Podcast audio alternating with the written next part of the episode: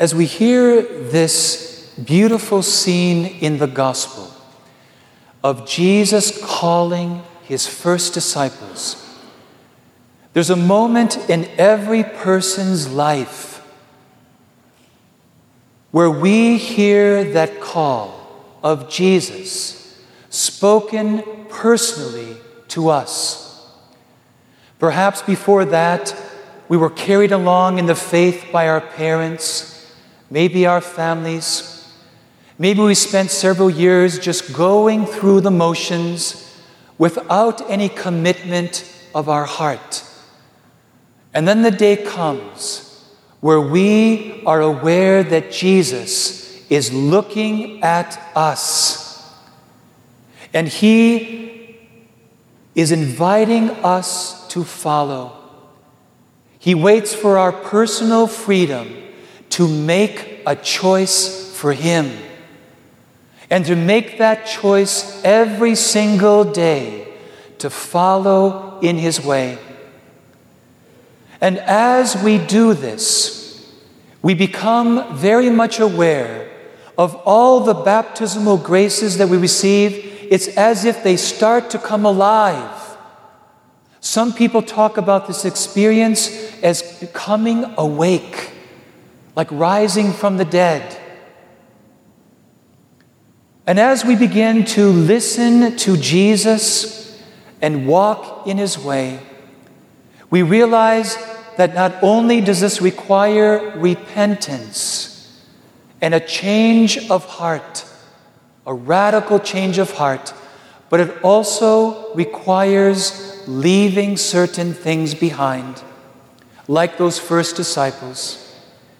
For example, as I come to follow the way of love that Jesus teaches, I must leave behind all those forms of selfishness that dominated my life before.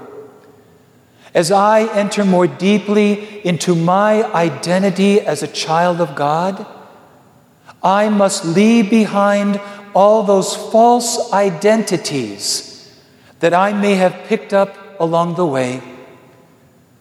And as I allow that life giving truth of Jesus, to enter more deeply into my heart, I become aware of the lies that I believed before, the misconceptions, the half truths, the way of looking at myself, the world, and of God.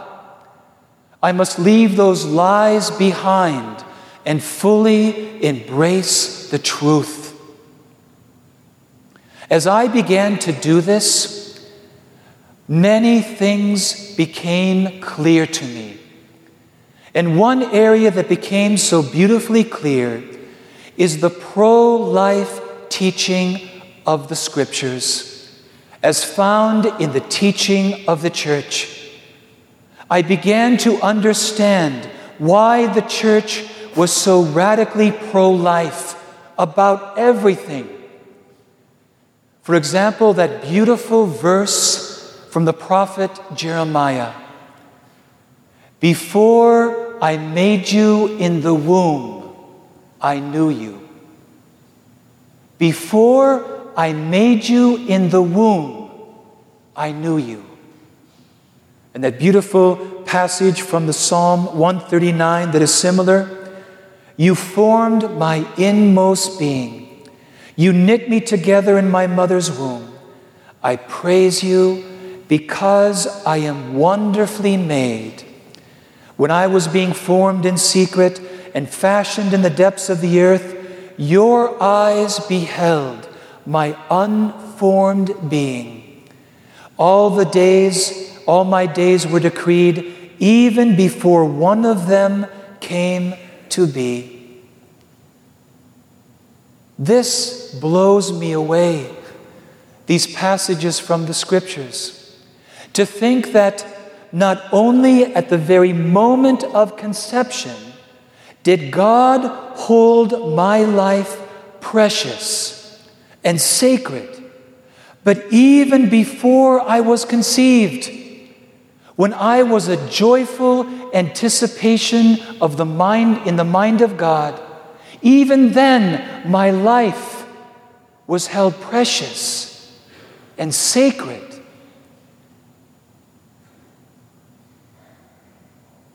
As Catholic Christians, every single one of us is deeply concerned about all the threats to the sacredness and dignity of human life.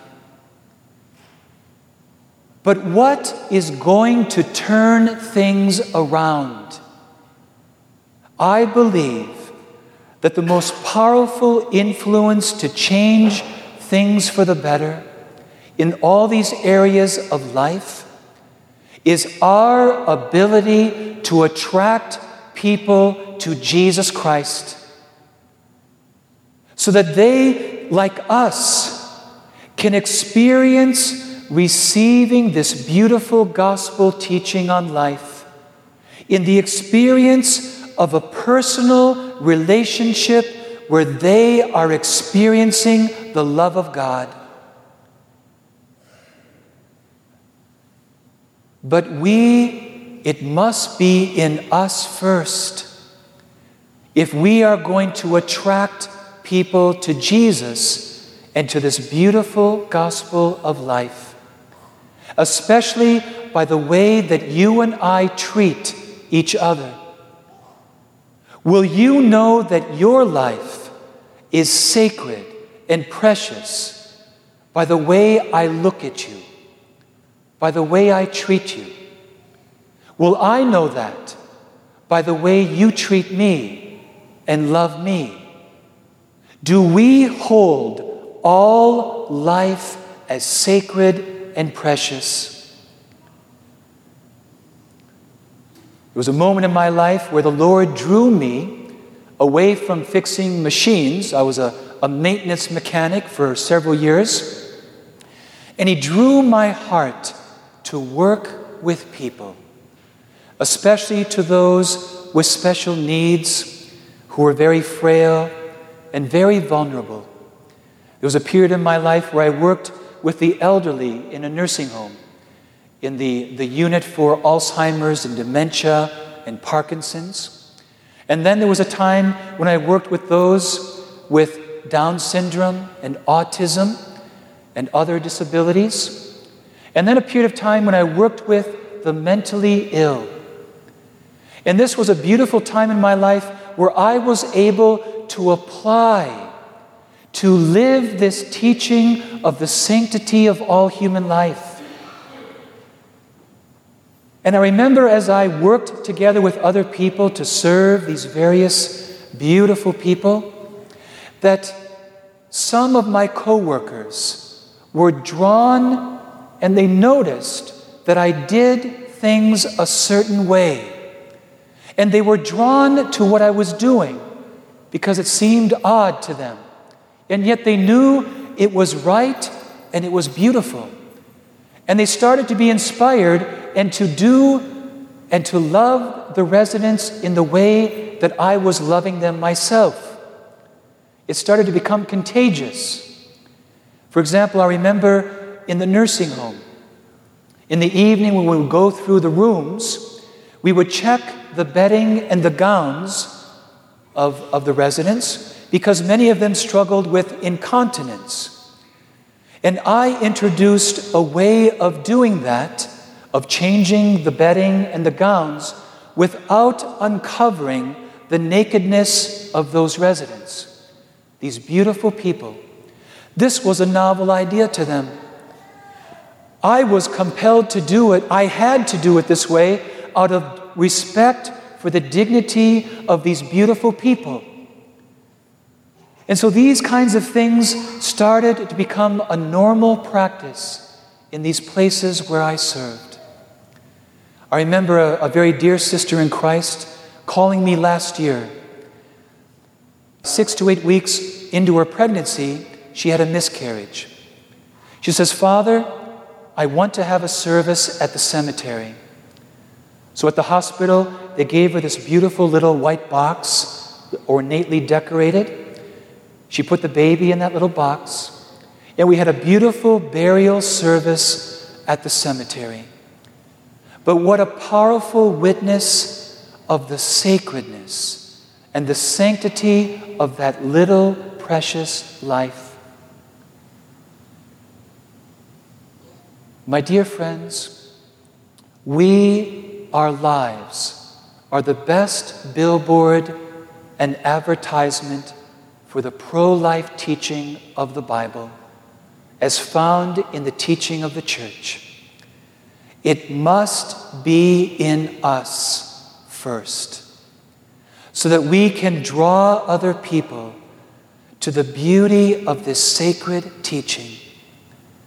And now, Jesus, who is the author of life, of your life and mine, who comes to us as the bread of life, is going to affirm the sacredness of our own life.